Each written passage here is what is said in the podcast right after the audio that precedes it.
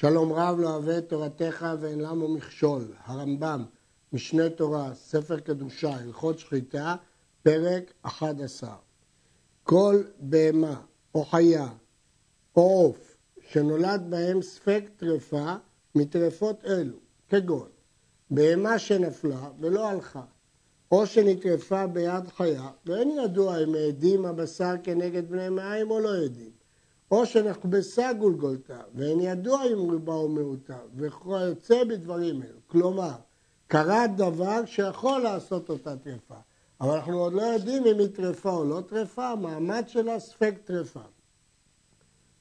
אם היה זכר ושעה 12 חודש, הרי זו בחזקת שלמה כשאר כל הבהמות. עצם העובדה שהיא שעתה 12 חודש מעידה שהיא לא טרפה. ואם הייתה נקבה, עד שתלד.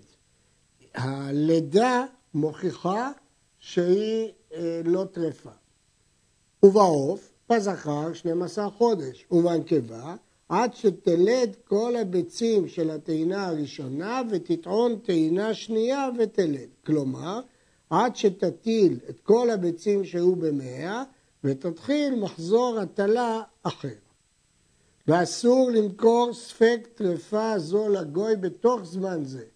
מה אכפת לנו? הרי מכרנו לגוי, שמא ימכרנה לישראל.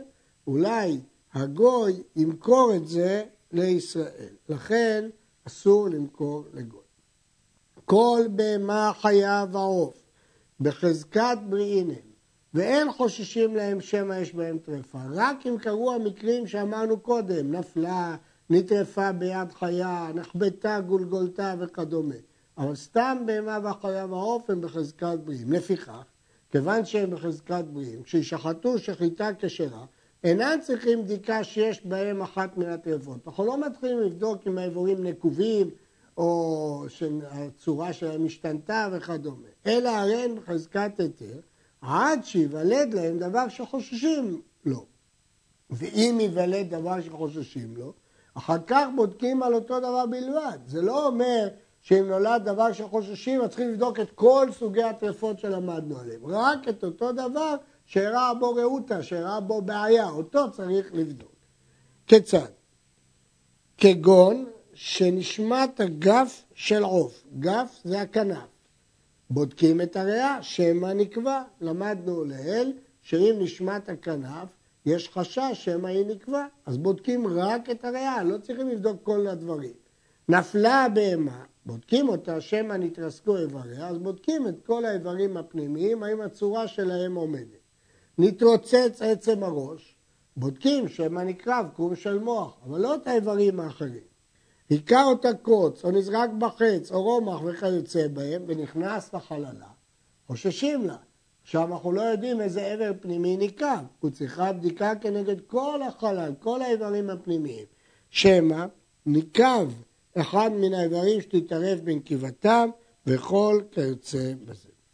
לפיכך, ריאה שאלת צמחים, כלומר גידולי בשר ושלפוחיות של מוגלה, או שנמצאו סרחות כמו חוטים תלויים ממנה ולדופן, או ללב, או לתרפש הכבד. יש תיאור של שיחה, שיחה זה חוטים שמדביקים איברים זה לזה. החוטים האלה, השיחה הזאת הדביקה את הריאה לדופן, או את הריאה ללב, או את הריאה לשעפת, כלומר תרפש הכבד, חוששים להשם הנקבע. מאיפה יצאה המוגלה הזאת? למה יש שיחה כזאת? כי אולי היא נקבע, הוא צריכה בדיקה, ולכן צריך לבדוק אותה. וכן, אם נמצא בה אבעבוע מלא לך, חוששים שמא ניקב סימפון שתחתיו וצריך בדיקה. לפי רש"י, הסיבה שצריכה מטריפה, שאין צריכה ולא נקב. לעומת זאת אחרים חוששים שמא בעקבות השיחה היא עתידה להתפרק. כבר הבאנו את המחלוקת הזאת, וכבר הוכחנו ששיטת הרמב"ם, שאם יש שיחה יש חשש לנקב, כשיטת רש"י. הרמב"ם אומר שאם יש אבעבוע מלא לך, חוששים שמא נקרב הסימפון. הרמב"ם מקשה, שאפילו נקרב הסימפון, לא נטרף עד שינקב מסימפון אחד לחברו. אבל לדעת הרמב"ם כבר למדנו לעיל שסימפון שנקרב טרפה.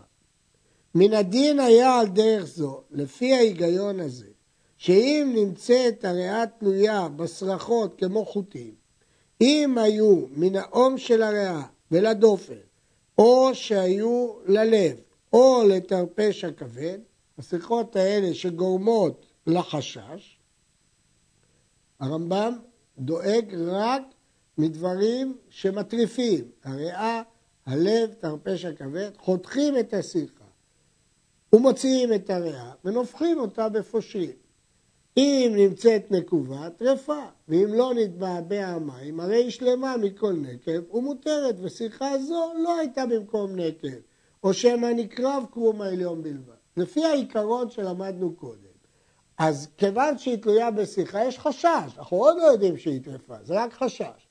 ואז אפשר להוציא את הריאה, לנפח אותה בפושרים, כי אחרת המים הצוננים או החמים משנים את האפשרות של הבדיקה, ואם היא נמצאת נקובה, אז המים מבעבעים, ואם לא נתבעבעו המים, אז סימן שהיא שלמה מכל נקב. אז למה הייתה שיחה?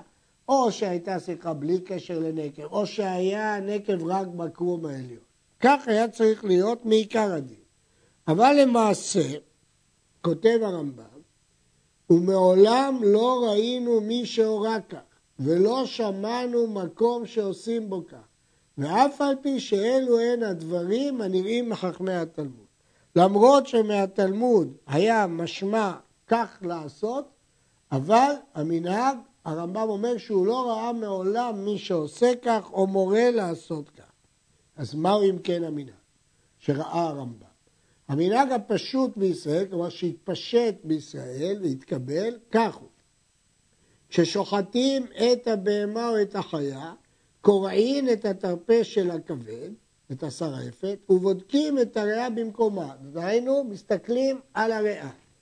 אם לא נמצאת תלויה בשיחה, אם לא רואים שהיא מחוברת לדופן בשיחה, או שנמצאת שיחה מאוזן, מאוזני ריאה ולבשר במקום רביצתה, בין בשר שבין הצלעות, בין בשר שבחזה, או שנמצאת צריכה מאוזן לאוזן על הסדר, או מן האום לאוזן הסמוכה לה, הרי אלו מתירים אותה. כבר למדנו שהשיחות האלה לא מטריפות. אם זה במקום הרביצה זה לא מטריף, לא מטריף, ואם זה בין אונה לאונה, או הסמוכה לה, או מן אום לאוזן הסמוכה לה, זה לא מטריף. הרי אלו מתירים אותה. ואם נמצא חוט יוצא מן האום של ריאה, לאיזה מקום שיימשך. אפילו היה כחוט השערה, אוסרים אותה. המנהג הוא שאם ראו שיחה שיוצאת, לא למקומות שאמרנו קודם, אוסרים אותה בלא בדיקה. זה החידוש של המנהג. וכן אם היה מן הריח חוט משוק ללב, או לתרפש הכבד, השרעפת, או לכיס הלב, או לוורדה, חלק מן הריאה שהרחבנו עליו את הדיבור, בין שהיה חוט מן האום של הריאה, בין שהיה מן האוזן, אפילו היה כחות השערה, אוסרים אותה, לא בודקים. וכן ורדה שנמצאת דבוקה בכיסה או חוט יוצא ממנה לכיסה, אוסרים אותה. וחוט היוצא מאוזן לאוזן שלא על הסדר, אוסרים אותה. כלומר, בכל המקרה של השיחות האלה, למרות שמעיקר הדין היינו צריכים להוציא את הריאה החוצה ולבדוק אותה על ידי נפיחה, המנהג הוא שאם סוג השיחה הזה מטריף, אנחנו מטריפים בלי קשר לבדיקה. יש מקומות שמנהגם ימצאו שיחה מן האוזן לבשר ולעצם שבצלעות, והשיחה דבוקה בשתיהן, גם בעצם, גם בבשר, אוסרים אותה. ואבא מרי זכר צדיק לברכה מן האוסרים, ואני מן המתירים. הרמב"ם בזה לא סובר כמו אביו, כבר למדנו את ההלכה הזאת, שאם זה דבוק גם לעצם וגם לבשר, הוא מתיר. ומיעוט מקומות מתירים אפילו נדבקה בעצם לבדו, בלי הבשר, ואני אוסר. הכסף משנה מסביר שדעת האוסרים לומר שאם הסריחה דבוק לבשר לבדו, תולים לומר שהבשר סותם את הנקב. אבל אם מקצתו דבוק גם לעצם, חוששים לטרפה. בכל אופן, אז יש דעות שאוסרים גם אם זה דבוק לבשר ולעצם, ובזה הרמב"ם מתיר. ויש מיעוט מקומות שמתירים אפילו דבוק רק לעצם, והרמב"ם אוסר. הרעב"ד מקל בזה, אפילו אם זה דבוק רק לעצם. ויש מקומות שנופחים את הריאה שמא יש בנקל, ורוב המקומות אין נופחים. סתם לנפח את הריאה בשביל לבדוק אולי יש בנקב למרות שאין חשש, הרמב"ם אומר שרוב המקומות לא נופחים, שהרי לא נולד דבר שגורם לחשש. ומעולם לא נפחנו ריאה בספרד ובמערב אם לא עלה חשש, לא בספרד ולא בצפון אפריקה, אלא אם נולד לנו דבר שחוששים לו. ודברים אלו כולם אינם על פי הדין, כי כבר אמרנו מהו הדין, אלא על פי המנהג כמו שביארנו. מעולם לא שמענו במי שבדק עוף, אלא אם נולד לו חשש. השולחן ערוך ביורה דעה כותב, אין צריך לבדוק אחר שום טרפות מן הסתם, חוץ מן הריאה. צריך לבדוק בבהמה ובחיה אם יש בה שיחה. ומביא הגהה שם של הרמה, ונהגו גם כן לנפוח כל ריאה, אפילו לית ברעותה. ובקצת מקומות מקלים שלא לנפחה רק אם הייתה בה שיחה, עוברת על ידי משמוש וכן עיקר.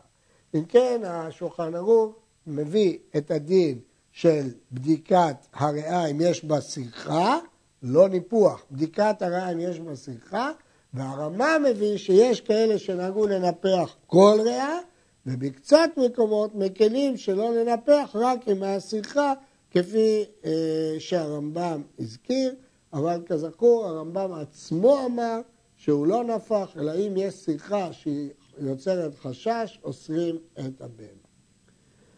מי ששחט את הבהמה וקרע את הבטן, וקודם שיבדוק את הריאה, בא כלב או גוי ונטל את הריאה והלך לו. הרי זו מותרת. ואין אומרים שמא נקובה הייתה הריאה, או שמא דבוקה הייתה, שאין מחזיקים איסור, לא ראינו כלום, נעלמה הריאה. אלא הרי זו בחזקת היתר, עד שיוודע במה נטרפה. וכשם שאין חוששים לקרוא מוח ולשדרה וכיוצא בהם, כך לא נחוש לריאה שעבדה, ואין בזה מנהג, שדבר שאינו מצוי אין בו מנהג. לכן אם נעלמה הריאה, אנחנו תולים להקל ואין לנו לאסור בזה. הרעב"ד כותב שיש מחמירים במקרה שהחיה נטלה את הריאה, כיוון שמצויים בריאה השיחות, המגיד משנה מביא תשובה של רש"י שמקל כמו הרמב"ם. יש, בא הגוי או הישראלי והוציא את הריאה קודם שתיבדק, והרי היא קיימת, כלומר פה היא לא נעלמה, היא קיימת, אבל הוציא אותה החוצה. נופחים אותה ואף על פי שאין לנו יודעים אם היו שם צמחים או לא היו, מפני פישוט המנהג. כיוון שלא ראינו אם יש שיחה או לא, כי לא בדקנו את הריאה בפנים כמו שהרמב"ם נהג אם יש שיחה, ולכן פה אין לנו ברירה, אלא מנפחים אותה מפני שכך פשט המנהג. יש מקומות שאם יימצאו שיחות מדולדלות מן הריאה, אף על פי שאינן דבוקות לא לדופן ולא למקום אחר, אוסרים אותה. כלומר, יש מנהג לאסור שיחה אפילו כשהיא לא דבוקה לשום דבר.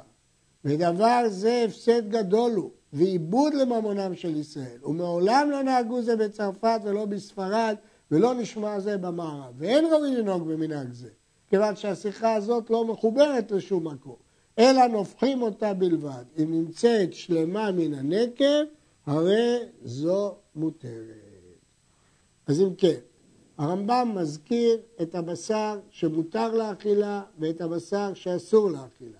יש שיחות שמטריפות ויש שיחות שלא מטריפות. כדומה לזה פסק השולחן ערוך. יש אה, בשר שיש בו שיחות שיורדות במיעוך ומשמוש ויש בשר שלא היו בו שיחות או ספיקות. יש כאלה שמתירים על ידי מיעוך אבל הרמב"ם לא הזכיר את הדבר הזה כלל, אלא שיטתו, כפי שראינו קודם, מהו הבשר הכשר ומהו הבשר האסור. עד